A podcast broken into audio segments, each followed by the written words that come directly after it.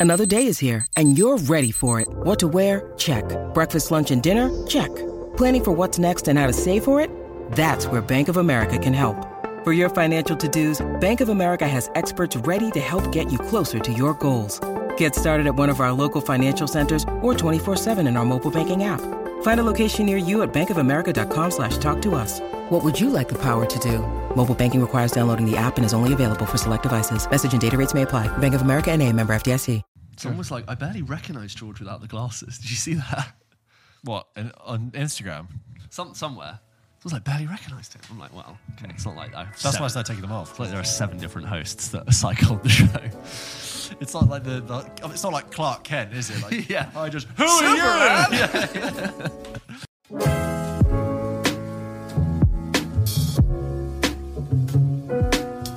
Yeah. Well, hello and welcome to the first episode of the year. Yes, 2023. Happy New Year to everyone. Uh, full disclosure, we are recording this prior to 2023, as you can imagine, with schedules and timings. Yeah. But we're still going to have a lovely show, and I hope you had a great Christmas. Today is actually the day that is the shortest day of the year. Yes, Thank God. that is that's over. It was Now sort we of can- like 3:20, and I go, "Is it dark already?" Uh, now it's only going to get brighter. I mean, we've still got a good eight weeks. yeah. of the thing is, darkness. every time I complain about the darkness, though, that I always have someone who's lived or does live in a Scandinavian country Yeah. being like, "You have no idea." Yeah, okay, you have no idea. The summers, crazy. The Yeah. winters, also crazy. I've done Iceland in November when the, it's pitch black by four, four thirty. It's kind of interesting. Well, I'm, I, I, a guy recently was telling me about how his sister lives in Finland, Mm-hmm. and they, sirens are on, are on our end if you're driving. Apologies. yes, uh, they don't usually come through, but they are there. James lives in the absolute den of vice in London. so, um, uh, his sister lives in uh, Hel- uh, Helsinki, I believe, and uh, he said that he went out there for Midsummer, uh, which I, I'm hoping I'm getting that right because Midsummer I traditionally think of as a Swedish thing, and if and I, I believe it was this guy who told me this story, and I'm really sorry if I've conflated two different Scandinavian countries. I'm sorry, but anyway, he said that uh, he went out there for Midsummer once, and you know how. I think there's almost like a scientific thing that you know, like dogs and animals, and sometimes people can get very strange at dusk Yeah. imagine being, it being dusk for like four or five hours with loads of booze and merriment. That's like crazy. Weird vibes. anyway, it's um, an Ari Aster film. more of that later, actually. Um, but I just wanted to begin because uh, the episode before the episode that was the last episode. So Yeah. before we did the Pulp Kitchen Awards, we did the review of Avatar: The Way, way the, The Way of the Water. the, the Way of the Water. You got I'm an idiot. You got that. Um, and uh, obviously now people probably have had a lot more time to go and see it and, uh, and have their thoughts, etc. Yeah. But I was talking to a colleague the other day about having they went to see it, and they told me about their experience. Yeah, okay. First of all, they were like, "Oh, don't bother going to see it," and Yeah. I was like, "Yeah, yeah, no, I know. My, my James has told me about it," and they were like, "It's too long, too boring, etc." Yeah. They went to see it at the Odeon in I don't know Hammersmith, somewhere Okay. really like Multiplex generic. vibes. Yeah, and she said she went to see it um, and uh, packed cinema. Yeah. and it just the vibe was so dead, and the, the, the screening began, and it was in, it had subtitles, right? Just the whole screening had subtitles, and she was like, "Well, Were they fine. in papyrus? No, they were just like regular Yeah. English subtitles. And she was like, okay, whatever, I don't mind subtitles. And actually, you know what? As a side point here, sometimes if I'm really struggling with a film. Me too. or struggling, I just put the, uh, it, provided it's not a comedy where it ruins the joke. Yes. Yeah, yeah, no, I but agree. if you put the subtitles on, honestly, oh, if you're struggling to follow a film with concentration, it helps. With my parents, they're so much more engaged with the film. Oh, you don't totally. get. I don't get it. What's going on? Yeah. I've not. No, they get it. And, and actually, you, you actually learn to appreciate the script so much more. Yeah. Honestly, they do, it, it is a tip to budding screenwriters to watch films with the subtitles on so you Mm, can see the dialogue. Anyway, so that they're watching it, and about eight minutes in, the film just stops, Whoa. and just like the lights come up, and everyone's like, "What?" And then this woman comes walking back in from the audience. She says, "Yeah, you'll thank me later. Couldn't watch it with subtitles. Ridiculous." What? So this woman has gone outside, complained about the subtitles. Whoa. The cinema then stops the film for 10 minutes. Everyone's just sat there. They then put the film back on, wind forward to where they were, and they couldn't even get rid of the subtitles. So you've had this real sort of like stop start beginning. I thought I thought it was ridiculous. I've never heard of that. Also, aren't subtitle screenings there for a reason? It's not just like some projectionist Yeah. pressed the button by accident. also like it's not yeah it's not like it was it was dubbed it was you can you can work with subtitles and if Yeah. it- it's one thing to go out and say i'm sorry i really struggle with subtitles i didn't i didn't pay for the screening could you give me my money back and i'll book for another screening that's one thing but to, to, to like To speak ransack for everyone in the audience as well. and then and then also she said it was so boring that she saw um, my friend saw it at um, during the World Cup final, which Right, by the okay. way, so much more thrilling. Oh, my yeah. god, did you watch it? Incredible, Fantastic. incredible, So yeah. I, I imagine listening to this in January is really 2023, outdated. very This outdated this week, yeah. But anyway, um, but she says some dad was just in the row in front Watching- watching, the World I do not and, and it did not bother my friend because the film was so boring. She was like, I can, I totally respect that this guy is wanting to watch the World Cup yeah, final. I, I, people have been. People have asked me, "Oh, like have you seen it?" I'm like, "Yeah," and like, "Should I?" And I'm like, "No." And I told them it's really, really boring. And people are like, "Really?" And I'm like, "Yeah." Of course, we're not. Act- I mean, I would never actively tell someone to not go to like restrict their freedom No, of no. choice. I'm saying like I can't. Of course they can go. I'm like I wouldn't personally recommend it to you. yeah, Given how long it is, I would say don't bother. But they were like they, they can't believe that it's boring. They they, they would accept expect Yeah. it to be criticized for a lot of things that we criticize Avatar one for. Yeah. I think the surprise is that it's that boring. yeah. So how's it done, like box office wise? Interesting, you say. Just well, wanted to well, pick up. We're saying this now. I mean, by the time this- people listen to this, it could have taken. That's true. We're recording the week of Christmas, so but it's still interesting considering um, How it's opening How it's has gone. opening, but this is how. Yeah, this is how Avatar has been doing. Obviously, we all know that there was something going around saying that it needed to make two billion globally, a billion dollars to even break even. But um, as of the week it came out, uh, Avatar: The Way of the Water has Avatar: The Way of Water has opened to 134 million dollars domestically and 435 million dollars globally. Uh, those are big numbers, uh, just for perspective. So. As reported by Variety, Avatar The Way of Water secured the third biggest global opening weekend during the COVID 19 pandemic, which I'm not sure we're still counting it as COVID 19 pandemic, but anyway. Uh, yeah. And now sits uh, behind only. Ah, I can explain why they thought that. Go on. Because I also saw an article, I think on Variety, that said that actually what has slightly impinged the the box office success of Where the Water is um, the there there have been COVID outbreaks in China. oh, fine. and, and successive COVID lockdowns. So that is Yes. um, tempering Fair. people's enthusiasm to go and watch this film. So that's why they probably still frame it in the pandemic. That makes sense. Um, and now it sits behind only Doctor Strange in the Multiverse of Madness at 442 million and Spider Man No Way Home's 600 million.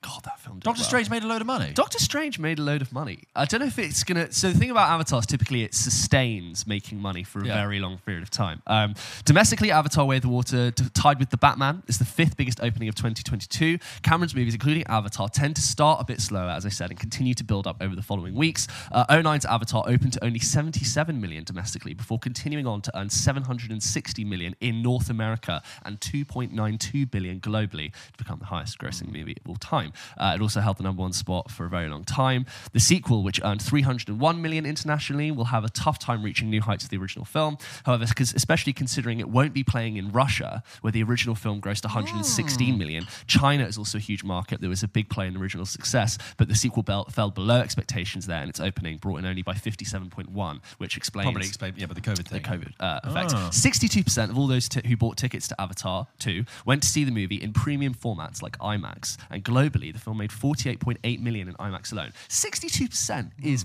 big, considering there aren't that many.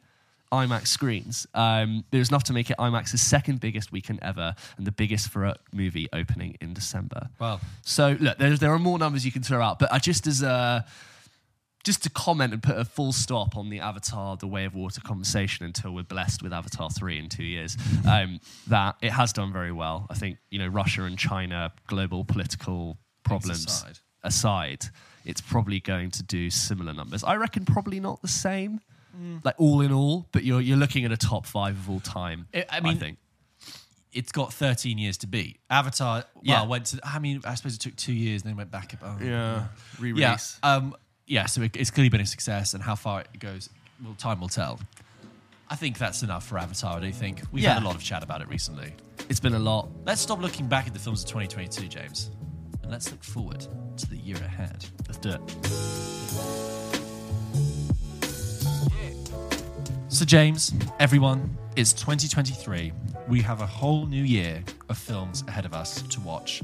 And it's an exciting time. That's an exciting thing to begin Yep. a new year and think, right, what have we got to tuck into? Um, I have pulled a list of films that are being touted as the most anticipated films of this year. And it's based on an article, two articles I've drawn from. One is by Cooper Hood from Screen Rant, and the second is from Tim Lowry and the Rotten Tomatoes staff at Rotten Tomatoes. Okay. Pulled that together, got a list of interesting films coming through, and I thought we could just run through them and see what's on the menu for this year How exciting.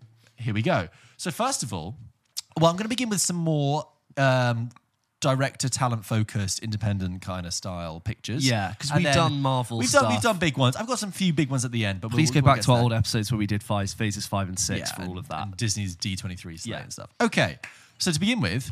Ari Aster has a new film out next year Mm. called Beau is Afraid. Ari Aster, director of uh, Hereditary and Midsommar, which we just referenced. Yeah. Um, Hereditary, I think we both agree, was really, really quite interesting, powerful, and, and Disturbing. very, very disturbing.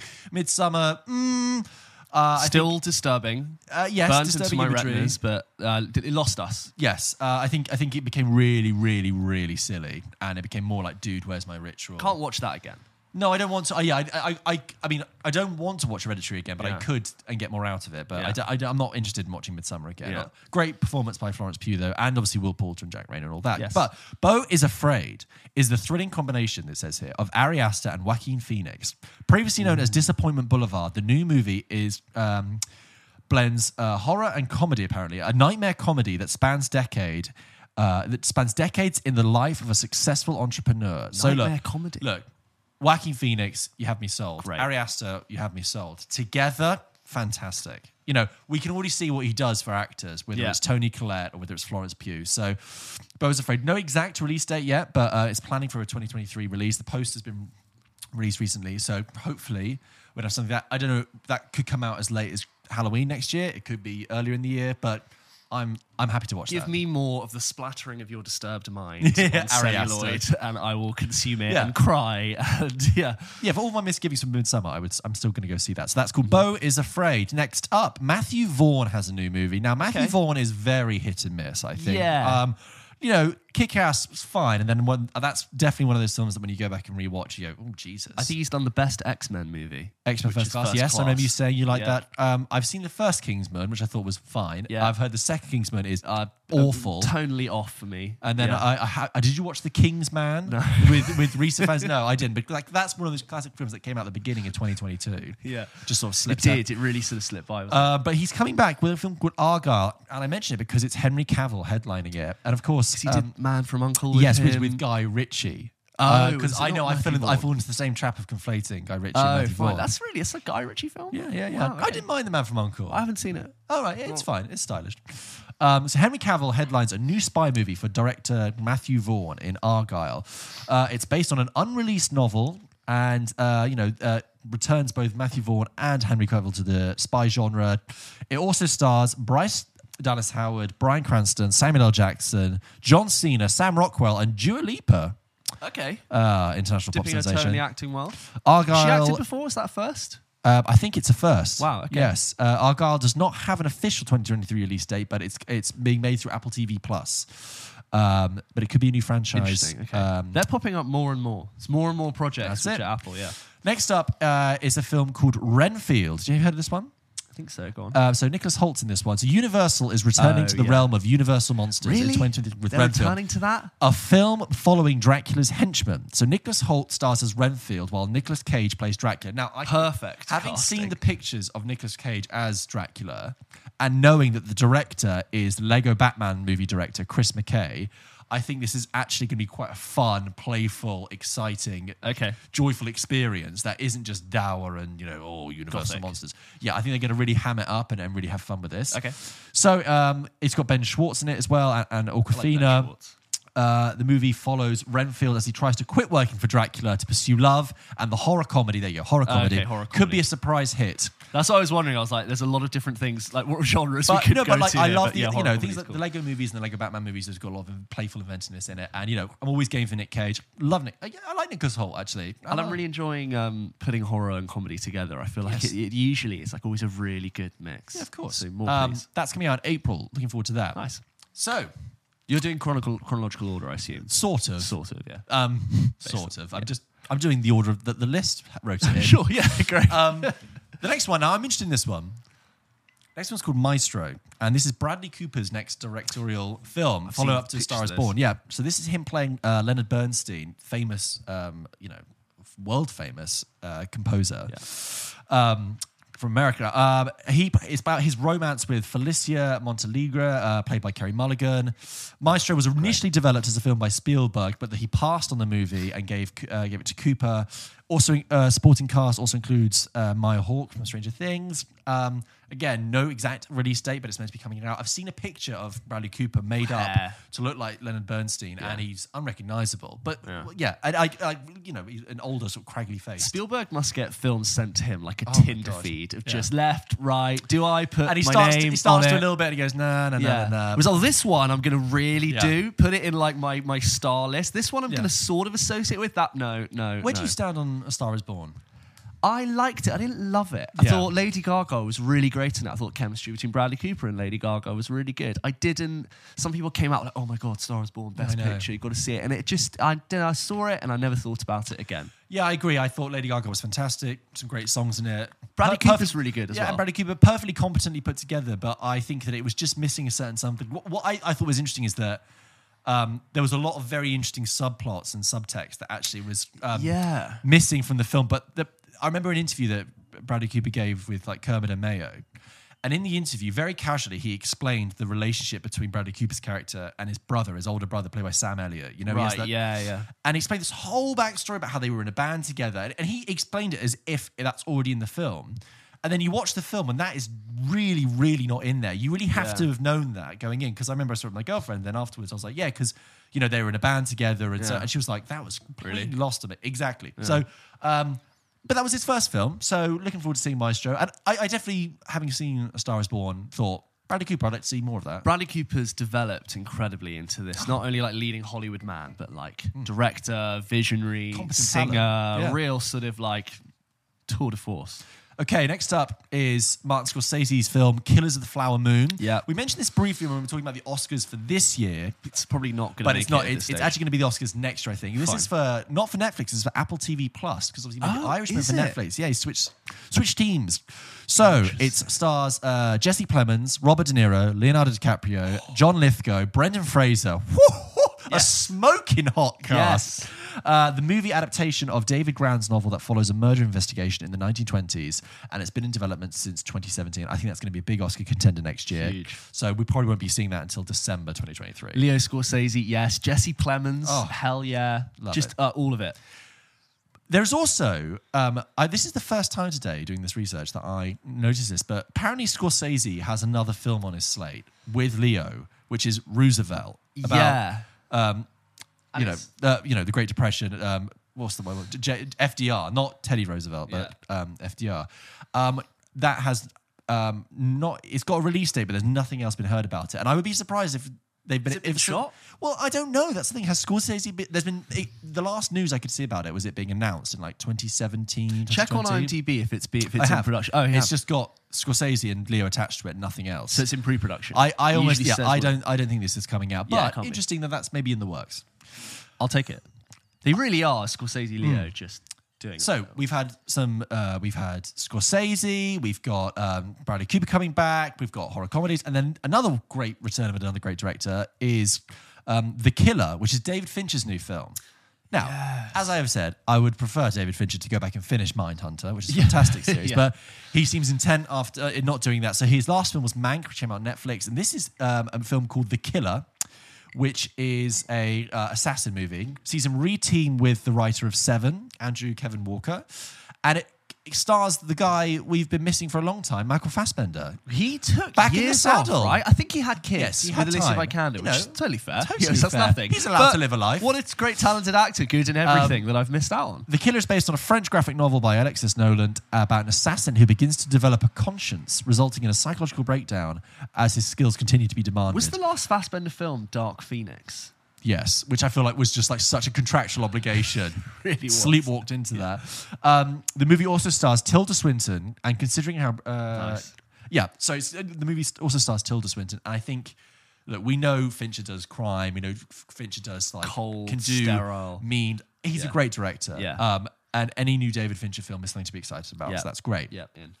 Moving on, uh, early in 2023, we have Magic Mike's Last Dance, right? Magic Mike. Yeah, Magic Yeah, Mike. What do you think I said? It's a Magic Mike. No, Magic Mike. Yeah, yeah. Oh, sorry. I see. I can I put Yeah, it yeah. together. Magic Mike's Last Dance. Um, I mentioned this only because Steven Soderbergh is uh, directing it again, and it's got Channing Tatum and Salma Hayek. Did Soderbergh do two? I don't know if he did um, uh, XXL, as it was called, Magic Mike XXL in 2015. Look, uh, I didn't see XXL. I saw the first Magic Mike, which I thought was fine, Better than you could have thought it Do you would know be. what was the strange thing about that film was it changed protagonists like three times. Yeah. It started off as Alex Pettyfer's film, then it became the girlfriend's film, and then it became Magic And you'd Mike's never film. think from the marketing it would be Alex Pettyfer's film. You're watching it, it's like, oh, you really spend time with Alex Pettifer and this whole underworld, and yeah, yeah, as you know, it just completely switches. so that's coming out. Currently in London, that has spawned a very successful Live show, yeah. live theatre show, which is not a drama. It is exactly what Magic Mike is from that, yeah. and it, the marketing is all over the tube in, in London. Yeah. Constantly, I'm seeing rippling abs, Magic Mike live, double XL. I'm like, fair play, and it says Channing Tatum presents.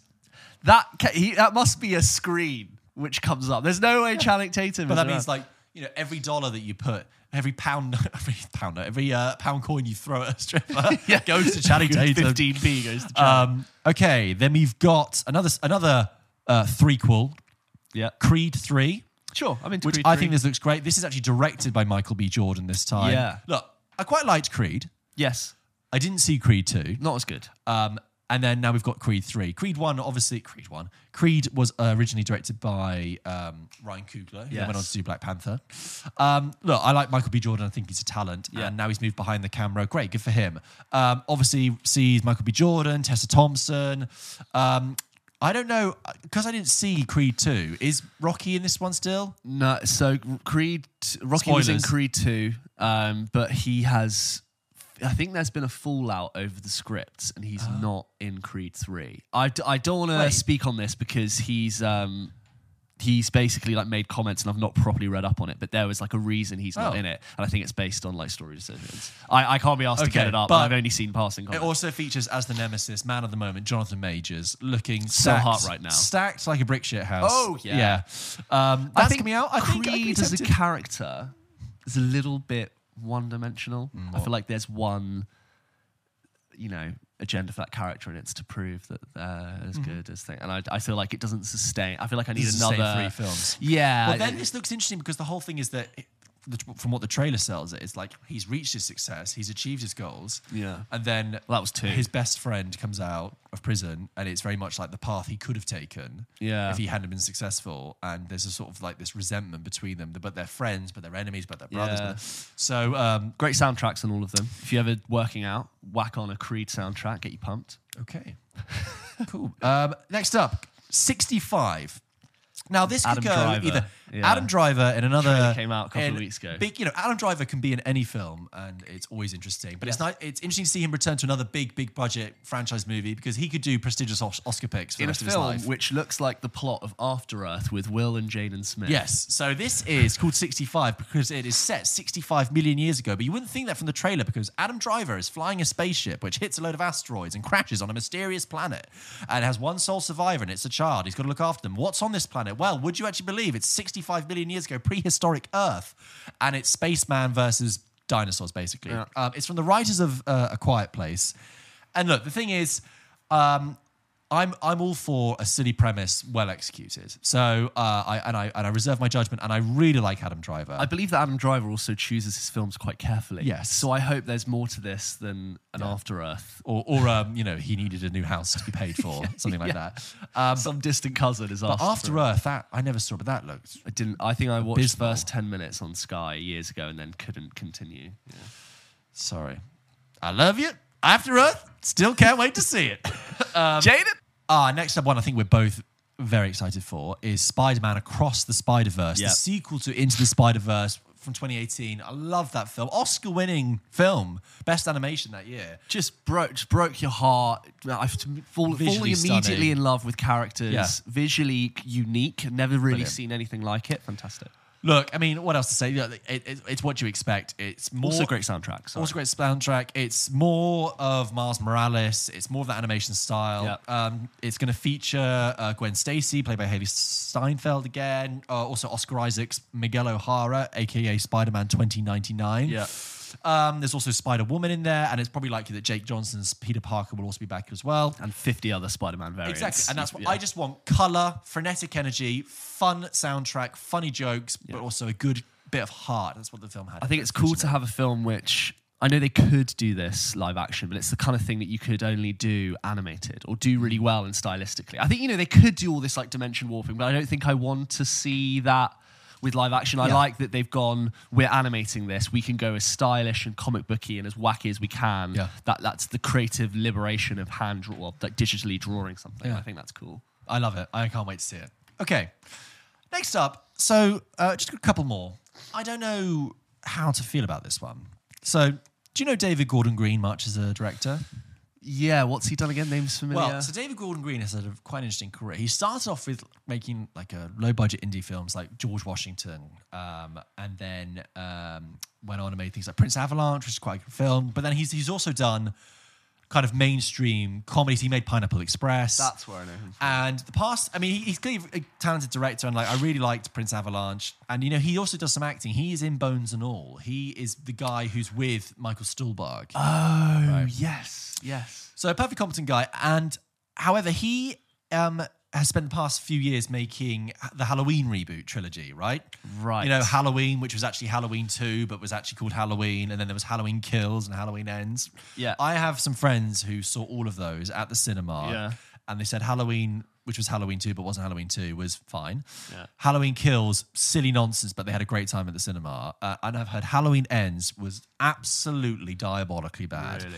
So David Gordon Green now returns and he's doing the same thing now with another horror franchise, and that's The Exorcist, which we talked about last year. Do you remember we did a whole episode about it? Um, You can watch so our reacting to the Exorcist uh, episode from a while ago now. but, yeah. basically, yeah. we watched it for the first time and kind of gave our impressions. But basically, a bit like how we did with Halloween, it's going to be a st- direct sequel to the 1973 original, which would be the, it's 50 years old this year, and it's going to um, follow up to that. It's going to have um, it's to have Ellen Burstyn return. She played the mother in the Yeah. original. Uh, no mention of Linda Blair.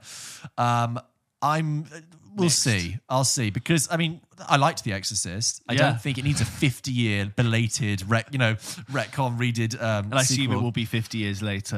And I, I guess, yeah. Uh, but it stars Leslie Odom Jr., Ed- Ellen Burstyn, as I mentioned, and Ann Dowd. Now, Ann Dowd is a great actress. She she's in she's in Hereditary. She's the one who's at the meeting Yeah. and goes, "Oh, you know, I must talk to you about Yeah, your, your mother." Fantastic. So interesting. We're getting an I'm Exorcist new they- franchise. I'm surprised they want to touch it, but then I'm also not surprised given the cycling of IP that they, they are going to go back to it. But I'm just, uh, it's all going to be in the tone of that first look of how I feel about it when it comes to what they're doing, how they're making it look. Just going there is just making me go, ah, maybe I, you shouldn't. I think it's that they, uh, you know, if you look at films over the past 50, since in the 50 years since The Exorcist, you've had loads of films that basically trying to capitalize on the legacy of The Exorcist. In the same way that The Godfather spawned all like the mob genre. You know, whether, whether it's Prey for the Devil or The Last Exorcism of Emily Rose, every so often, every couple of years, you'll get a naff Exorcist light film. Yeah. And it's now like they've gone, you know what? Why don't we just like do The Exorcist? What do we Like, actually do Why don't we just do it again? But like Part follow two? up. Um, what I haven't seen Halloween Kills. What I will say is there is some interesting. Uh, they do some like re- very uh, well detailed recreation of the 1970s that seamlessly blend with the clips of the original. Oh, that's and cool. then so they actually like Donald Pleasence's character in it, who plays the Doctor Loomis in Halloween. Yeah. They actually recreated him really interestingly with some prosthetics on, on one of their sound guys. So actually. It's almost like an uncanny overlap. So the, the scar tissue between the film 50 years ago and now hopefully won't be too prominent. But anyway, that's happening. Okay. I watched the first reboot of the Halloween, so what would be Halloween 2? Halloween I saw that, 2018, yeah. And yeah, yeah, yeah, exactly. Um, James, did you know we're getting a new Hunger Games film next year? Pass on this for me. Yeah, a hard, Hard pass. pass. Um, this is going to be okay. So it's uh, directed by the franchise veteran Francis Lawrence. It's a prequel, and it's uh, going to follow a young Coriolanus Snow, uh, who, which was originally played by Donald Sutherland, and it's about his involvement in the Hunger Games and the.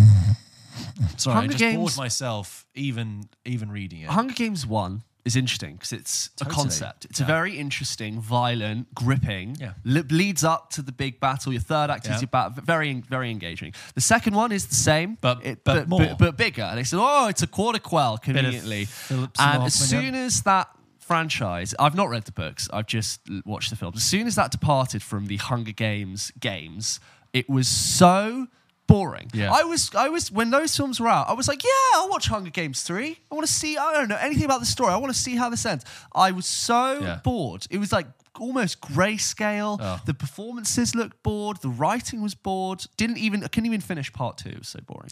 Well, we're How does getting it end? And um, obviously, the, you know, there are lots of other bigger films like you know, Mission Impossible Seven. Blah, blah, blah. Yeah, yeah. But a film that we talked about at, towards the end of 2021. This is a film that's coming out in December 2023 this year. Okay. That's Wonka. Pin, um, Timothy Yes. Chalamet as early days Willy Wonka. Tim- Timothy Chalamet steps into the offbeat shoes of a young Willy Wonka in this origin story, which captures the budding chocolatier as he crosses paths with the Oompa Loompas.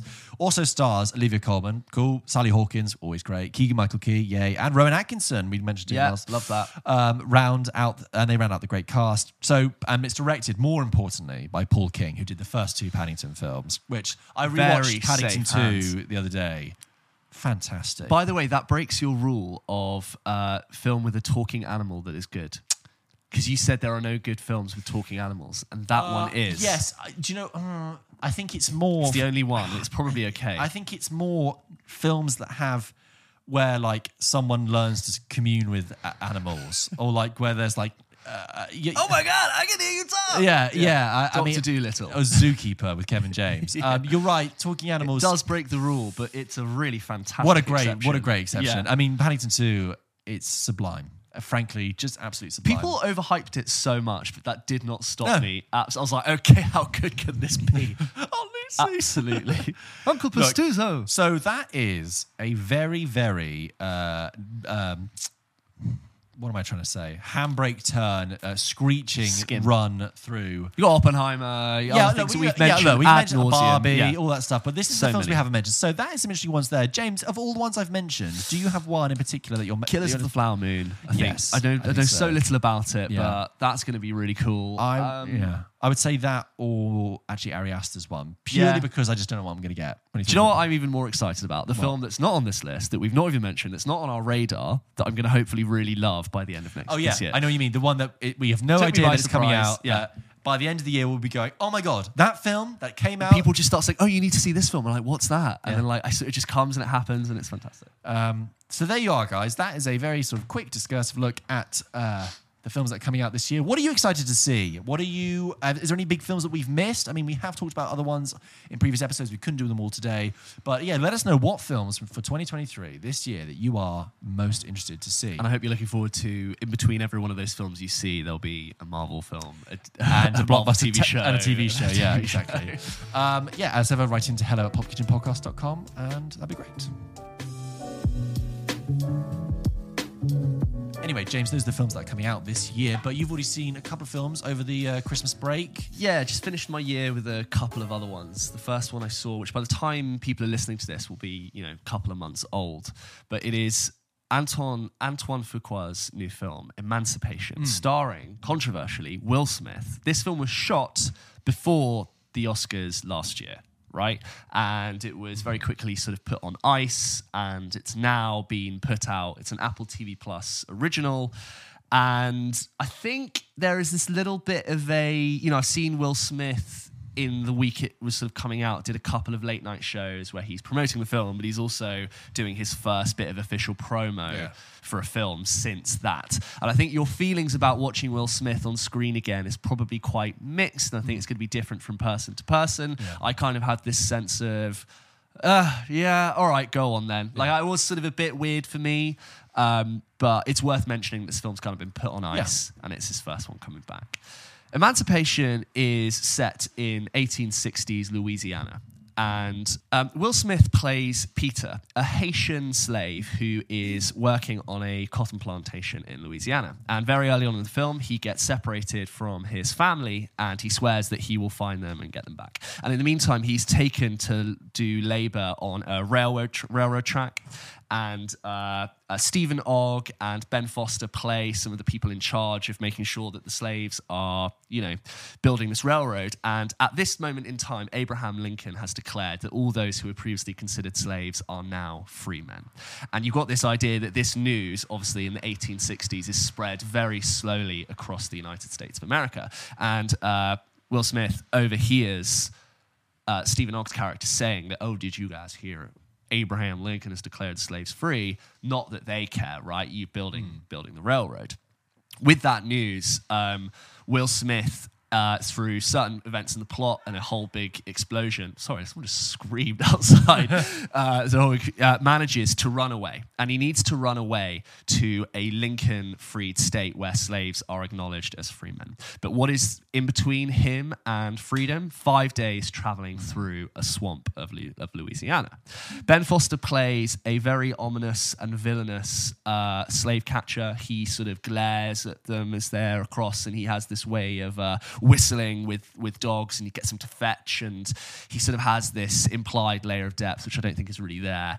And uh, he says things to Will Smith's character saying, I'm your God you are my dog, you will beg for me. And this film really feels like it's in that brand of we really want to be considered as an Oscar film. It is almost black and white. It's like barely got color and it's almost slightly sepia like an old uh, piece of parchment aged piece of parchment or an old photograph from the 1800s would be.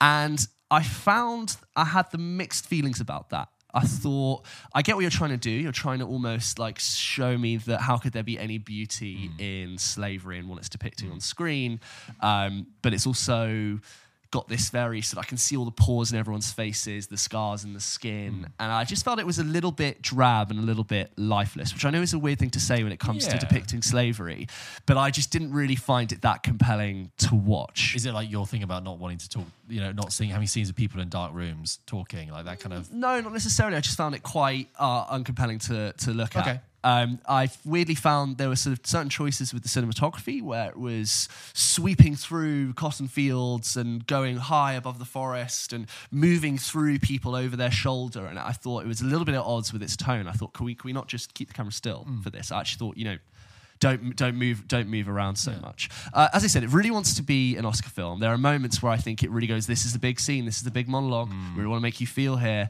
and it never really quite connected with me. There is a sense that this is going for the category of Oscar that I think The Revenant went for, where if you swap out the 1860s Louisiana for 1820s New Frontier, you take out a giant bear attack for a giant alligator attack, which does happen in this, and gritty survival, hiding underneath the and masking your scent from the dogs. Not so much dialogue, but a lot of struggling, Grunting. going grunting, climbing up a tree to get the honey from wasps and being hmm. stung, and all of that survival element of it, of running away, felt like it was slightly detached from the message of hmm. slaves being liberated very slowly across America in that time. Hmm.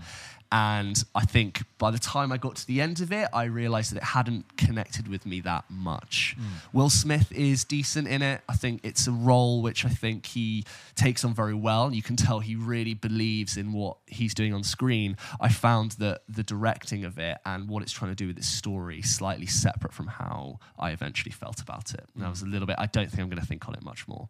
Okay.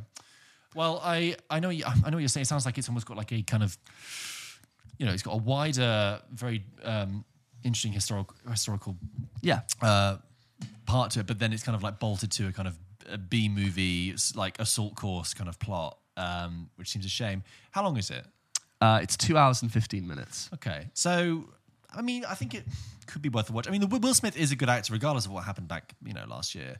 And what people will know who are familiar with the story is that after the events of the film, uh, Peter is photographed by a war photographer, and they do this very famous photo, which is of his back, which is completely covered in the scars of having been whipped, and it's called the Scourged Back, and it's one of the photos of slavery that travelled through the Americas that acted as this like huge turning point for understanding the horrors of slavery, changing the minds of many of the public, and it's that that idea that we're telling the story, bringing it to screen, and there's sort of a moment in the film where that photo, you know, the moment he's shown uh, how they did that photo, and I thought that I thought that was quite good, but um, ultimately just didn't really connect with it. And it, it's interesting, you know, you bring up a, a subject like slavery, and I think there are so many ways to really engage your audience. And, you know, they really tried to make a villain out of Ben Foster's character. And there's one scene where it tries to sort of really give that character an extra level of depth, which I don't really think is there. So I'm not really that interested in this person who's like lots of grimacing and lots of menacing. Like there's some motive for why they are believing the things that they believe, but it just didn't. It felt very one And, dimensional. and also, when you're talking about this, the kind of uh, approach to color in it, it's, you know, the thing is like take a film like Twelve Years a Slave, which I know it seems like a very Yeah. obvious example to compare it to, but it's like with the cinematography in that, which is really beautiful. It's not. It was almost like saying there is beauty in the world. It's Yeah. just out of the reach of Solomon Northup. Yeah. Um, and uh, um, yeah, that, that's one thing that's very striking. And, and you know, you have the kind of oh yeah, just thinking about all those sort of different shots, and uh, you know, like you have the beauty. You know, he's there's a, I suppose that's bit, that bit in Twelve Years a Slave where Solomon's walking through the the woods. You've got these beautiful hanging, you know, the, the real like dynamic hanging trees of the forest. Then he Yeah. comes across a, a lynching, and it's like this sudden switch. Um, It's very easy in your film to have your sad scene set when it's raining and your ominous, foreboding scene set during thunder and your Yeah. very happy scene set in the sun. But there's Pathetic something fallacy. more, yeah, pathetic fallacy. There's something more disciplined about having some of something that's absolutely horrifying to watch happening on a light day. bright, sunny, blue sky day. Um, I mean, look, I, th- I think you know this, the cinematography. It was just more of a stylistic choice for me. I thought I don't really fancy this. I'm not really enjoying the way it looks. Um, but there you go, Emancipation. If Interested to hear if anyone else has seen it. Yeah, if you want to, please write into hello at pulpkitchenpodcast.com and let us know what you thought. And you've seen another film, James, haven't you? Well, we just talked about Nicholas Hoult earlier. So you've seen The Menu. Yeah, The Menu. It's one of those films which I sort of was interested in seeing. It was sort of wrapping up the films I need to get to for the end of the year. Went to the cinema to go and see it with my mum. And hello, Mum. this was The Menu, which is directed by Mark Mylod, who is a Hmm. Game of Thrones and Succession writer alumni. Hmm. And when you sort of know a bit more about the plot, makes a lot of sense. It's another satirization of the ultra wealthy. Like, I can't tell if I'm starting to get a little bit tired of them. Because uh, White Lotus, talking Triangle Sadness, Glass White Onion, Lotus, Succession. Succession, even to extent The Crown. Yeah. And there's a, there's a lot of that brand of satire going Yeah. around, which, you know, I can't blame considering the way in which the ultra wealthy have never 1%, been more yeah. wealthy than, yeah, but there's that. Um, so the menu is all about a group of very wealthy individuals going to experience the food of a three Michelin star uh, chef called Chef Slowik, who's played by the very menacing Ralph Fiennes. It's probably his Rafe Fiennes. Rafe Fiennes, Sorry thank you. you. Played by the very menacing Rafe Fiennes, who's played probably the most menacing role I've seen him in, considering he's done Voldemort. Voldemort and a Nazi. That's almost quite impressive. He's really menacing. And um, you know, to go, this is a restaurant called Hawthorn, which is not just on its own secluded thing, it's on its own island. You have to get a boat out to go there. It is 12.50 ahead. And on this uh, little boat, which are heading towards Hawthorn, is uh, a character played by Nicholas Hoult, who's like a huge wannabe foodie. He just adores everything this man has ever done, everything he's ever said. And he's brought on his new girlfriend called Margot, played by Anya Taylor Joy, who almost acts as the very blank, uh, you know, uh, a, a frame for the audience. Yeah. She's like, "Who is this? What are we doing? Why is it so special?" You've got three finance bros who uh, their boss is the person who funds Hawthorn and this restaurant. You've got an old couple who have been many times before to Hawthorn. You've got uh, John Leguizamo playing uh, a sort of slightly washed up actor who wants to do a Netflix show about food but needs to prove that he has a good palate, so is like taken his assistant to this all inclusive resort.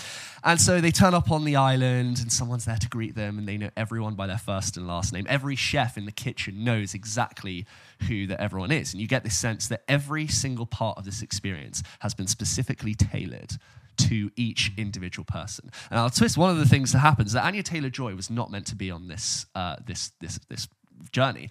Nicholas Hoult was going to take his ex girlfriend, but they broke up. So he instead brought Anya Taylor Joy. And it's very, a very awkward moment when they turn up and the woman calls her by the wrong name and realizes that actually there's been a sort of supplement. Eventually, they meet this, um, or they go around and they see like there's someone fishing for the scallops in the water, and here's the meat which is aged to perfection. Everything's grown on the island, served on the island, and you get to meet Rafe Fiennes in this immaculate kitchen, all with copper pots and his chefs. That every time he says something, they go, "Yes, chef," and it's immediately. Um, apparent that he has sort of like a sharp discipline, and every time uh, a course is about to be served, he does this. A bit like you do when you roll, roll when I sync clap, and all the chefs immediately stand to attention, and um, and uh, you sort of you get these breakups of the film by each course, and it starts with an amuse bouche, and then there's a second course, third course, and aperitif, blah blah blah, and you get the sense that the character of Chef Slowik is slightly, you know. Disgusted by the fact that his quality of his foods has reached such a level that only the jaded and ultra wealthy can experience it. And he is looking to make a very distinct point with what he's serving to these people about the fact that they are wealthy and ignorant and j- greedy and jealous. And oh, sorry, there's also two food critics who are there as well, who are both um, have long term relationships with the chef, and both of them are both like just going back and forth with sound bites about yes well it's very uh, this and they're both sort of like trying to reaffirm each other's Yeah, views yeah. the whole time I'm not going to say too much about the courses because each course kind of builds, but there's this sense that you never know whether or not something that's happening is actually happening and someone's being hurt or someone's doing Yeah. this, or whether or not it's all part of the culinary Right. experience. For example, there's one moment where he serves a taco course, and printed on the taco sheets for each individual person is like a burn in of, of something different. So for the finance bros, it is their detailed spreadsheets of the accounts that they've fudged and the invoices that they falsified. For the old married couple, it's the, the husband at dinner with another woman photographed with and like there's all of these different things that people are realizing like this is a very deeply personal and exposing uh, experience. But you're like, is this is he actually gonna kill us all? Is this part of it? And you know, there's a course where he serves bre- a bread course with little Okay. dips, but he doesn't serve any bread. It's just the dips. And there's just this idea that, you know, it is a parable about classism, it is about exploiting capitalism, and it is about how art can be commodified into nothingness. And sometimes the most outrageous thing to do mm. when people are paying for everything is to give them nothing. I think that's all I want to say because what the courses are, I think, you Yes, know, sure. go, But goes Does on it to- work? I think the film rushes into rushes to get into the courses, Yeah. if that makes sense. And I think by course two, I was already like, "Holy shit, we're we're going here." I think I would have loved it to have done a little bit less. I like the idea. I like the concept. Like each course gets more and more extreme, and the point it's trying to make, and the chef has clearly got a direction of what he wants to do. Everyone's equally horrible and kind of interesting to watch. Very Succession. Very like again, it's drawing from a lot of Sure. different things. I do feel like I've kind of seen this before. Uh, from the middle, it was just a bit everywhere all at once. No pun intended. and by the end, I was like, yeah, it's a nice ending. I like that. But I think it's overall an enjoyable watch for a nice, quiet time at home. So uh, a an interesting premise. Lots of great ideas in there. A lot of yeah, an interesting premise, lots of good ideas, slightly fumbled perhaps, but it, it sort of gets away with it by the end. it has a it almost has a knives out sorry glass onion feel to it but no way near as uh, sharp and Yes. clear Yes. as knives out knives uh, sorry uh, sorry glass onion you go i know exactly what this thing is trying to do with this the menu i could if i wanted to go in and really try and draw meaning from lots of things but i'm not sure i'm interested enough to do so yeah. Okay. so there you go. That was uh, my impressions on the menu. If you've seen it, please write in and let us know what you thought, um, and we will read them out on the show.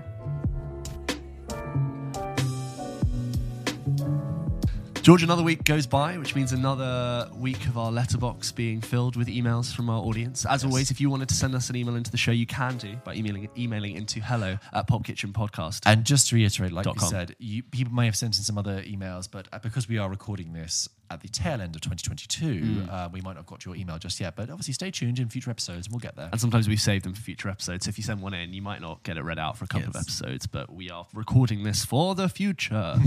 this first one is from Sam, who writes into hello at pulpkitchenpodcast.com. He says, Hello. After watching just one of the best World Cup games ever, Yes. what are your favourite sport movies? Brackets, football films. For me, loads come to mind, such as Bend It Like Beckham, great. Yeah. Escape to Victory, the Goal Trilogy, brackets, not the third one. The Damned United, and of course, one of my favourite comedies of all time, Mike Bassett, England Manager. Oh, yeah. It would be interesting to know what your favourite ones are. Also, I'd like to say how much I enjoy the pod. I'm always telling people how good you guys are, and on a cold day, when I'm walking home from work, listening to you makes me feel like I'm in a warm pub speaking Oh. to my friends about films. Hope you both have an amazing Christmas and New Year from Sam. That's Thank- very sweet. That's very kind. Thank you so much. That's a really lovely thing. Uh, sports. Well, first of all, I mean, uh, yes, I mean this is going to be completely out of date when we bring it up. But the World Cup final was fantastic. What a- Uh, what- what a brilliant thing. Um, sports movies. Um, I don't watch a lot of sports movies. The, only the Damned United, I've only seen once. But I do think I do remember Damned really United. enjoying that. That's Bend It Like. Beckham's fantastic. Yep. Um. I mean, let's go through the sports. The goal films I have not thought about These are all since I watched them. Yeah, I've seen Any the- rugby I've seen one and two. Oh, there's a, there's the one with Morgan Freeman and Matt Damon. Oh, Invictus. Invictus. Yes, Yes. that's quite That's good. okay. Yeah, that's all right. That's yeah, the all right. Eastwood one. Okay. that's rugby, but what's up? Uh, there's a couple of baseball films, I'm sure. there's um F1 film Rush with That's uh, okay. What's face? uh, Chris Hemsworth. Yes, Daniel and Bruhl. the other- Daniel that's Also, Senna. Senna Documentary. I've not seen, but I really need to oh see God, Senna. Asif I know, I've Kapadia heard it's film. great, Oh, yeah. great. Um, I mean, what else is there? I mean, baseball has probably got like uh, you know League of Their Own. Oh, any given Sunday for the um, for the American football. Hey, if you want a really good American football one, watch OJ Made in America, which Yeah. starts off as a sports film, then becomes a crime thriller, and then becomes a legal thriller. Um. Sports are a great framing for a film. Hmm. The Adam Sandler Longest Yard. Have you seen that? or Happy Gilmore. Happy Gilmore, yeah. Um, there you go. We've named a few, but it's clear that James and I do not watch a lot of sports ones. But there's a there's a. there's- I wonder if Goal One holds up. never seen it, and yeah, I'm all right. This next one's from Douglas. He says, Hi, lads. Hope you're both well. It's my second time writing in, friend of the show. And I want to say again, what a great job you guys do. Well, I remember you. sitting That's in my kind. car listening to an episode for the first time while waiting for my wife to finish work, playing along with the cast list game. Hey. More than important that I say sirens on our end when they're here. Yes, I don't yeah. want our audience just be pulling over. Um, then I caught up with the whole backlog catalogue to the point where I was, it was one of the then I caught up with the whole back catalogue to the point where I was one of the many who had Pulp Kitchen as my top podcast on Spotify Rap 2022. Thank you. As the year comes to an end, a lot of the films you have recently discussed are now making their way to streaming services. However, I've noticed it being a lot quicker in some cases. Amsterdam appeared on Disney Plus the other week, and it didn't seem long ago you guys were at the premiere. Follow at pulpkitchenpodcast.com to What a time that was. that. Yeah. After listening to you talk about Barbarian, I looked at local listings to see very few showings I could make. But literally a few days later, it too is on Disney Plus. Mm. See How They Run is also there with Banshees of Inisherin due on by the time your next episode is out. It is out now. Mm. Do you think the window from theatrical release to streaming is too short and will impact people's decision whether to pay to see a film at the cinema for the sake of a few weeks to watch at home? Even with cinema ticket prices reduced since COVID, as you said a few weeks ago, Marvel, of course, also have their reported 45 day window. And by my calculation, that could mean Black Panther Wakanda Forever might get a festive January 1st release on Disney Plus for everyone to watch on their shiny new Christmas presents. Well, people will know by now if, it, if it's out. so, what do you think about that? Is it too? is Um, it too short? The thing is, I think it's worth saying that these decisions about the release date windows are made by industry experts who have probably access to much more detail than you and I, Yeah, you and I would. But, but as a consumer, I would say, hmm, I know your point, which is that I think so. on the one hand, it's like you, what you think they are going to. I think it's too short. you think they should be longer. I think it kills the. If I was, If you know that it's coming out on streaming, you think, oh, what? Why bother? I'd be like, yeah, three. If I can catch it in, in five weeks, I'd go, oh, just leave it. But on the flip side, you they might be thinking, they might be like, that film and you miss it. But on the flip side, they might say, well, we've we've created this buzz, this initial marketing window where it's in people's mind. If we bring it out a month later on a streaming platform, it's Like, still going to "Ooh, be that." it's still going to Yeah. be in people's heads. It's still going to be a valuable product. Whereas if you wait three months, it's not going to be as impactful. Um, I mean, uh, selfishly as a consumer, it's great to be like, oh, great, that film's already on there. I'm going to watch it. But uh, I know what you mean. that Those release date, those sort of release date windows have been there for a long time. You know, way back when it used to be your film would come out and then it wouldn't be allowed to be released on DVD or rental for a set set amount of yeah. time, or just like an agreed amount of time. Yeah.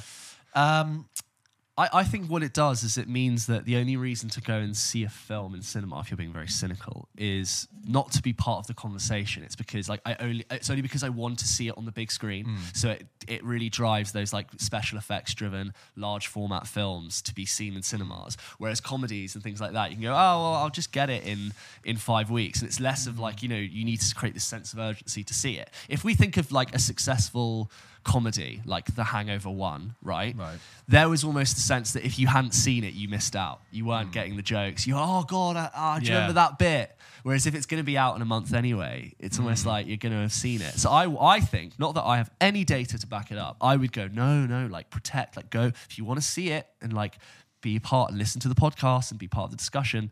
It's gonna not going to be not going to be out on your TV for six months. All I will say, Because obviously technologically they can just put it though, as well, is films like Amsterdam, See How They Run, Barbarian, and even The Banshees of Inisherin Yeah. are smaller films Uh-huh. Yeah. that, uh, you know, it's not like like with Black Panther. They, I don't know. I, I just, yeah, I.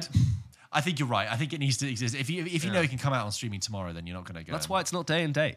Hmm. It could be day and date. It could literally be, and sometimes it is. What was it? Luca was day and date or something like that. Hmm. Is that straight to Disney Plus? I hope we've sort of answered your question there, Douglas. We don't know. Yes, because I, I feel completely unqualified that uh, an industry expert should, should answer that. Um, question two from Douglas. On that subject, the last time I wrote in was talking about Marvel and how they seem to be running their cinematic universe just like the comic side of things. Oh, yes. It now seems Warner Brothers are follow- following suit to an extreme extent with another DC reboot on the way, Yes. much like they do every few years with their own comic storylines, New 52, Rebirth, etc.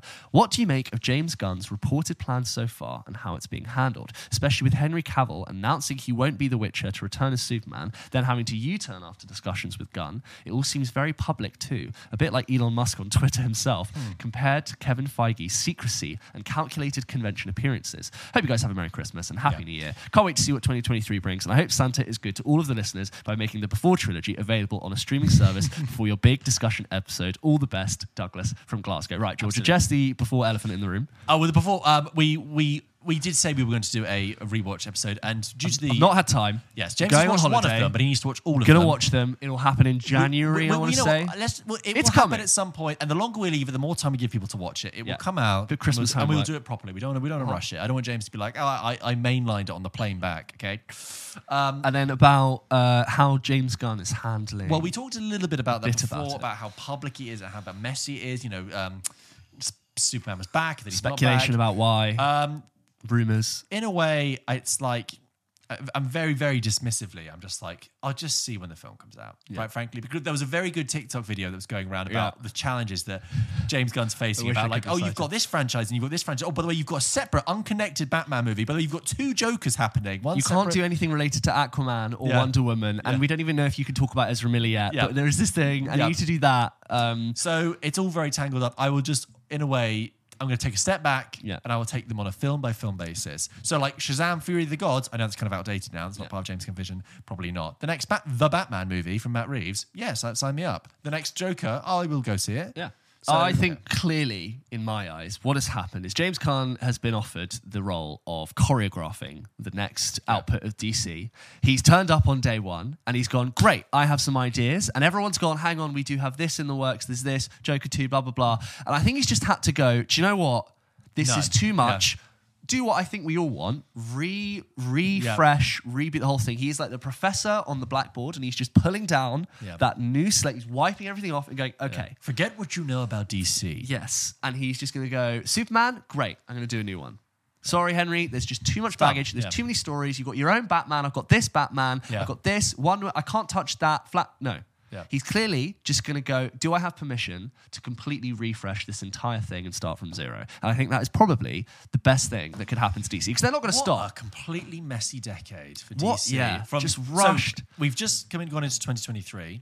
So Man of 2020, was the- 2012 was. Uh, 2013. is No, no, 2012 was when The Dark Knight Rises ends. That's Oh, one sure. era, era Yes. of DC over. Then Man of Steel happens. And I do think that when they made Man of Steel, they weren't yet planning necessarily interconnected universes. I think it's when. Um, after, about maybe uh, around the time Age of Ultron after Ma- came out when? I don't know, may- uh, 2015. I think. Yeah, okay. I think after Man of Steel came out, they were like, "Look, oh, by the Well, time Avengers was sorry, 2012. By the time that Man of Steel came out, yes, you're right. After Yeah. Avengers, they were like, "Look, we need to maybe now mash this into an interconnected Yeah. universe." And we've had 10 years of, I don't think, that, I mean, one to two good DC films. And then now they're like, okay, guys, DCU films. It's a, DCU films, Yeah. thank you. And then, uh, and now, yeah, reset. So, yes, a Start palate again. cleanser. Start again. But like, but then keep the Batman. so exhausted from I know, starting I know, all over again. God. There you go. Douglas, thank you as always for writing in the show. This last one is from Josie, who says, Hi Pulp Kitchen. Thank you for making this podcast. It has become the highlight of my week. Oh, also, I can't Josie. imagine how much work it takes to produce an episode every single week with this high quality of production and all on your own. So thank you very much. I will say, Josie, that that's very kind of you to say because we are recording this at the end of 2022, Yeah. and James and I can both admit we We're are knackered. exhausted, absolutely exhausted from plate spinning two different lives, Watching Emancipation in the menu for content. and then doing a full day's work. at straws. Uh, and I will go to work some days, and people will be like, as people you know do, casually talking about movies. Yeah. Oh, what do you think about this movie, George? And I think I just can't. I can't give you my opinion because I I've hear just someone having a it delivered. conversation that I've had with you ad nauseum. I'm like, I already know everything to say about Yeah. this. Not stay arrogantly, I'm like, eat my I've lunch. Just had this conversation. Um, thank you, Jason. Very It's kind of very- you to say. thank you for Sorry, the what- appreciation. um, what was the question? My question is Have you always been able to analyze what you liked and disliked and what was objectively good in a film? Or is it a skill that you developed over time? It's very A kind of you. skill? A Well, that's very kind. If so, when and how did you develop the skill? As I'm fairly new to my interest in film and struggle to come out of watching one with something to say about it that isn't just a black and white response on whether I enjoyed it or not. Merry Christmas from Josie, long term listener, and discover the podcast from what shall not be named again. Um, well, I don't. I mean, we we would never ever uh, emphasize or, or stress that we, we it's a skill or anything that we've we've picked up. Very kind of you to say. Very- very kind. But to reframe that, if you're asking how to always get more out of a of, of watching a film and how to really sort of, um, if you want to have uh, develop a nuanced opinion or you come out of a film and you feel a certain way, but you want to really hone hone in on why, then yeah, there are things you can do. I mean. as we talked Podcast is a great one. podcast good, but also discussing it with who who you've seen it with, and, and and really honing in on what on what doesn't work. You know, I remember very early on learning that bad dialogue often equals bad acting. Yeah. So I realized that people often will fall short and just blame the actors, but I realized a bad script is the connective tissue behind all of that. You know, um, this stuff doesn't come out in a vacuum. You know, James and I, for years, as many other people have, engaged, engaged with film criticism, engage in debates around it. You know, Pub I used to read, go pub with friends, go cinema with friends, talk about it. I used to read Empire magazine, and then, or if it doesn't matter if it's Empire magazine or like Little White Lies or Sight and Sound, or or it's a podcast like this, just Mm. develop it and really always think about. I think I think that's the thing because in a way that this podcast has got us in the habit of. So I'll come out of something and I'll just think, okay, how did I feel about that and wh- and why? But why do I feel that way? So if you were bummed out, really think about why that was. Was it because oh it was slow? Okay, and why was it slow? Well, I thought it, and where was it slow? Well, I thought it dragged here.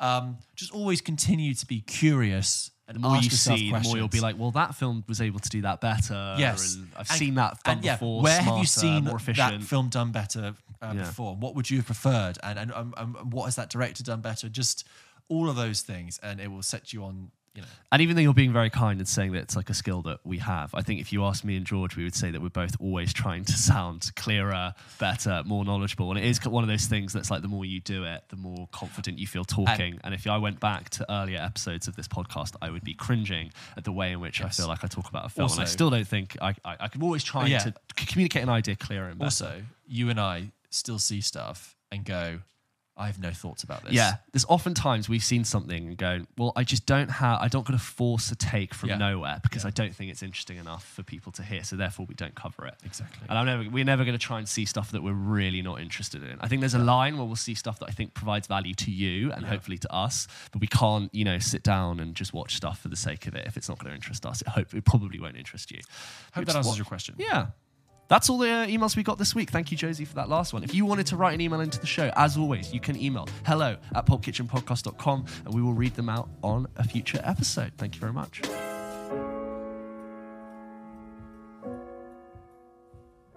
Okay, George, it's the first episode of the new year, and I thought I would start us off with one of our favourites, both between us and on social media. It is Castlist Countdown. Oh, very good. Okay.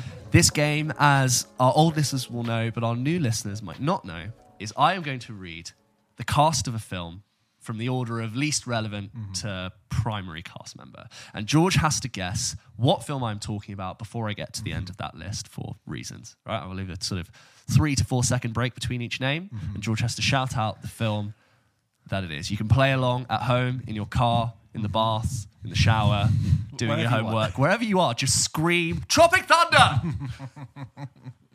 in Bruges. and people will come over and ask you what podcast you're listening to, Yeah. and you'll say.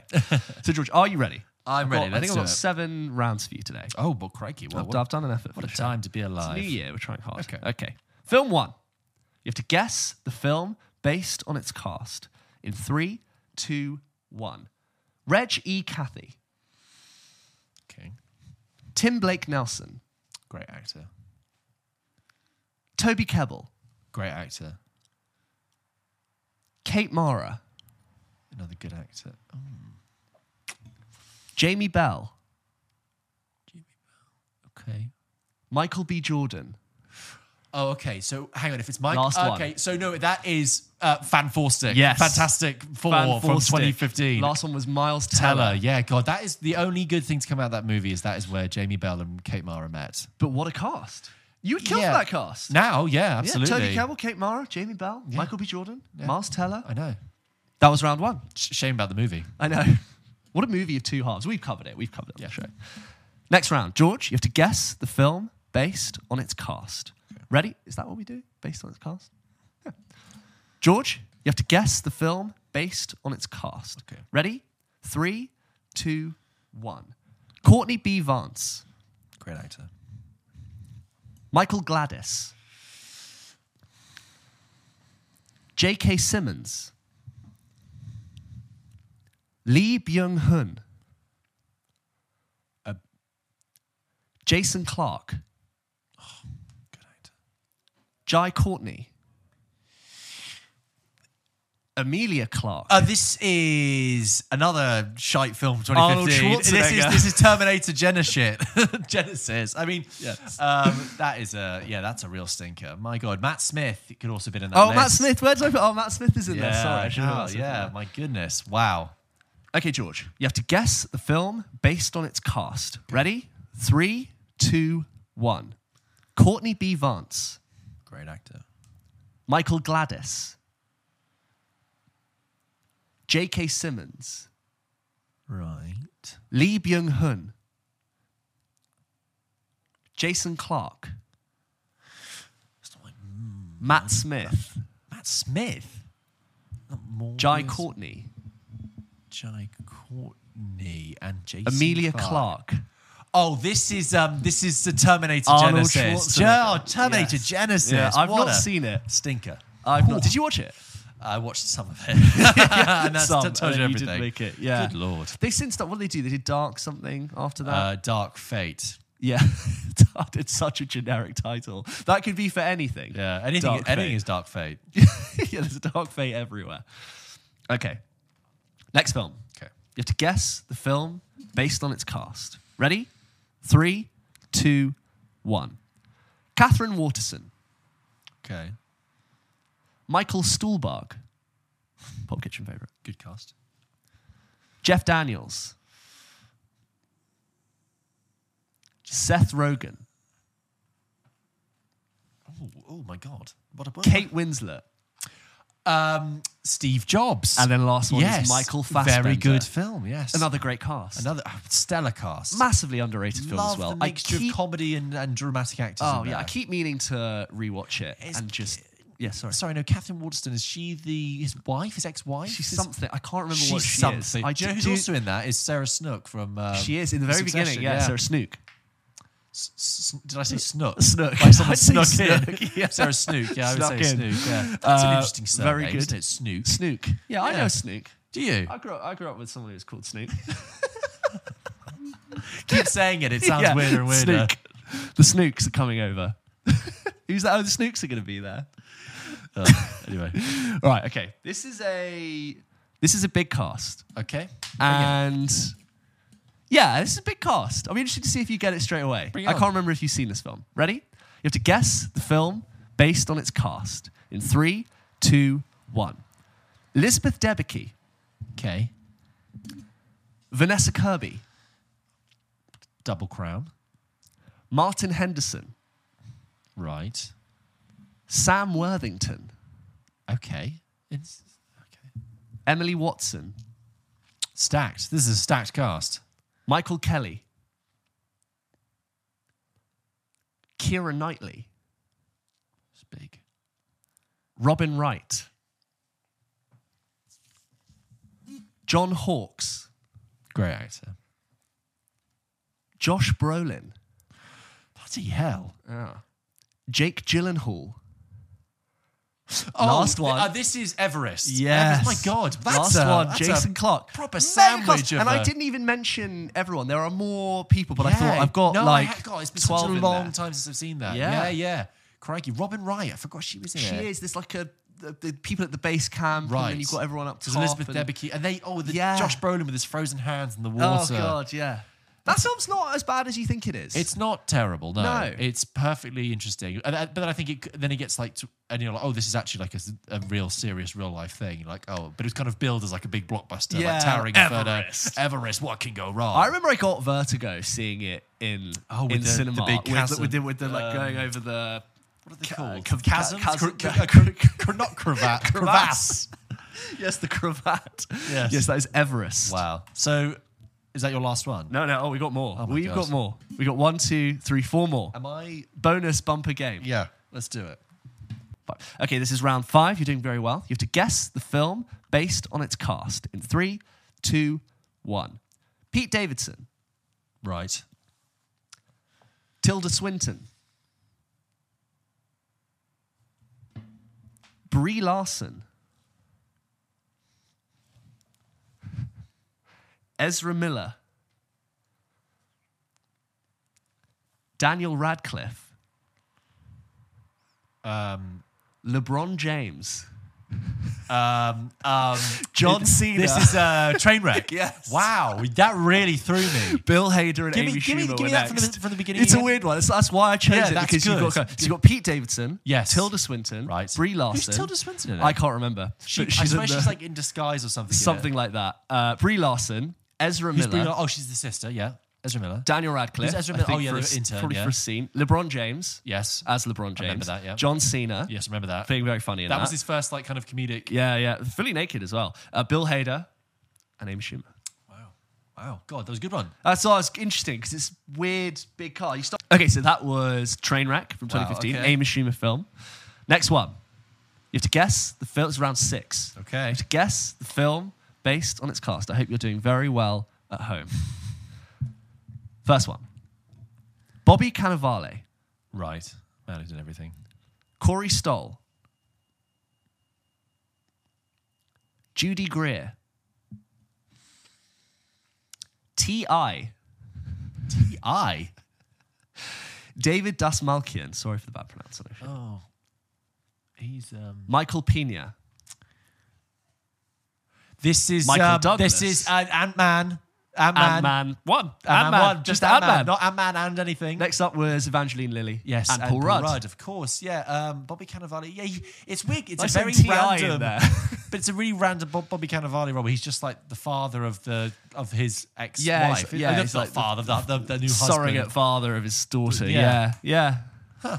Yeah. Good one. I'm trying to get some interesting people in I there. see what you're doing. I see what Get you're doing. Ti. Just throw. Just throw the. It's all about diverting the brain's okay. attention. Get you. Well done. Second last one. You have to guess the film based on its cast. Ready? In three, two, one. Keegan Michael Key, Okay. Judy Greer, Okay. Kathryn Hahn, Great. But Tim McGraw, Thomas Robinson, Hugh Laurie, Hugh Laurie. Hugh Laurie. Raffey Cassidy, God, what Hugh, Hugh Laurie. Britt Robertson. Last one. Oh, oh, George Tomorrowland. Clooney, yes. My God, not even seen George it. Clooney, no. Very forgotten film. and a very mixed cast as Yeah, well. wow. I do not know what it's about. I know it's based on a ride, God, yeah. but that film exists. Yeah, wow. and George Clooney's in it. But I remember it was a massive, massive box office uh, flop. Yeah, it looked expensive, didn't it? Hugh Laurie, yeah. Hugh Laurie's Wow. the villain. I want to say. yeah, George Clooney's had a bit of a bad luck of uh, flops. Yeah, but like George Clooney doesn't do that much. But like he turned up in 2015 to do Tomorrowland. Yeah, random. Yeah, I think they were hoping one. it would be the kind of. Oh, like franchise builder. Yeah, yeah, yeah. The next Pirates of the Caribbean. Yes, yeah. yeah. okay, last one. And I don't know if you'll get this, but I think I think you could get it. You Oh, get it. You're very good. me, James. Yeah. Last one. You have to guess the film based on its cast. Okay. In Three, two, one. Zoe Kravitz, Okay. Suki Waterhouse, Right. Octavia Spencer, Jai Courtney, Again. Uh, Kate Winslet, Naomi Watts. Oh, hang on. Is this like it's um is it Divergent, Ansel Allegiant, Elgort. Insurgent? It's Insurgent, but I'll accept either. The franchise they never finished. they never finished. They never finished Yeah, it. So they just stopped Ansel making Elgort, it. You get Miles Teller, Theo James, and Shelley Oh yeah, Woodley. Theo James. White Yeah. Lotus, Theo James. Yeah, that so that series was passable at first in a sort of we're coming off the Hunger Games Yeah, kind of like you know teen dystopia, fuck the man kind Yeah. of thing, and then really just they seem to just give up on it. Yeah, I mean, that- no, they literally did, They didn't they? did. Yeah. The Maze Runner is another one of Yes, that brand. It was all going after the Hunger Games Yeah. sort of coattails. And then it was just dead. Yeah, But yeah. because I remember the Maze Runner. Somebody got, I think, like Dylan O'Brien got injured, yes. and then it came out in like like two years after the bubble had burst on like the dystopian thing. It was like Yeah. the Maze Runner, and everyone was like, "Huh? And, oh no!" And no. you had um, what's the face from Game of Thrones? Be like, you'll never survive the scorch. Oh yeah, yeah, yeah, yeah. Aiden Turner. Yeah. Aiden Turner just being that like he always had his own brand of like mysterious, grimacy, Yes. villainous type. yeah. Good one. But So- there you go. so- and then so yeah, I'm sure you guessed it, but there was a, I want to say theme, but something that links every single one of these Yeah, films. and what was it? Well, well, they're all from 2015. That's why, it. why were That's they all it. from 2015? What specific? just fancied year? it. I just thought we'd throw in a 2015. It's a mixed year. One of those years films. that's like it's kind of recent, but not now. I think this time I gave you some films which are not considered the all-time greats. There are some okay films in oh, there. oh yeah, you put some stinkers. In. But I in put some there. stinkers in yeah, there because okay. it's too obvious to do like the cast of Django Unchained. Fair enough. You know, Yeah. it's worth putting in. But that- like, all the films, I think, great casts. Uh, Steve fantastic Jobs, cast. fantastic Great, all, Yeah, all yeah. of those great casts. I wouldn't Yeah. argue with any of them. Yeah. Well, there you go. Those were those were lots of games for you guys. Thank you for staying with us while we record some TikToks for our social media channel, and hopefully provide you a game uh, for our show. But I hopefully you enjoyed that and you played along at home. As always, thank you so much for listening to this episode of Pulp Kitchen. Don't forget we post new episodes of this show every single Wednesday. and sometimes we post extra content as well, such as spoiler chats about things or in-depth discussions about stuff. Um, also, Instagram, TikTok, you guys know we're on there. Please follow us, please uh, like us. And uh, you might not be uh, subscribed to YouTube, but please come along and subscribe and give us a like, give us a thumbs up, give us a five star rating. on give us a Spotify, all of you, you can also review us on Spotify now, I believe. There is an Can option you? to do that. You can comment on stuff now. You can comment or on Apple Apple reviews you can as Yeah. well. All of that helps us and supports us, and we really, really appreciate it. See you next week. Thank you.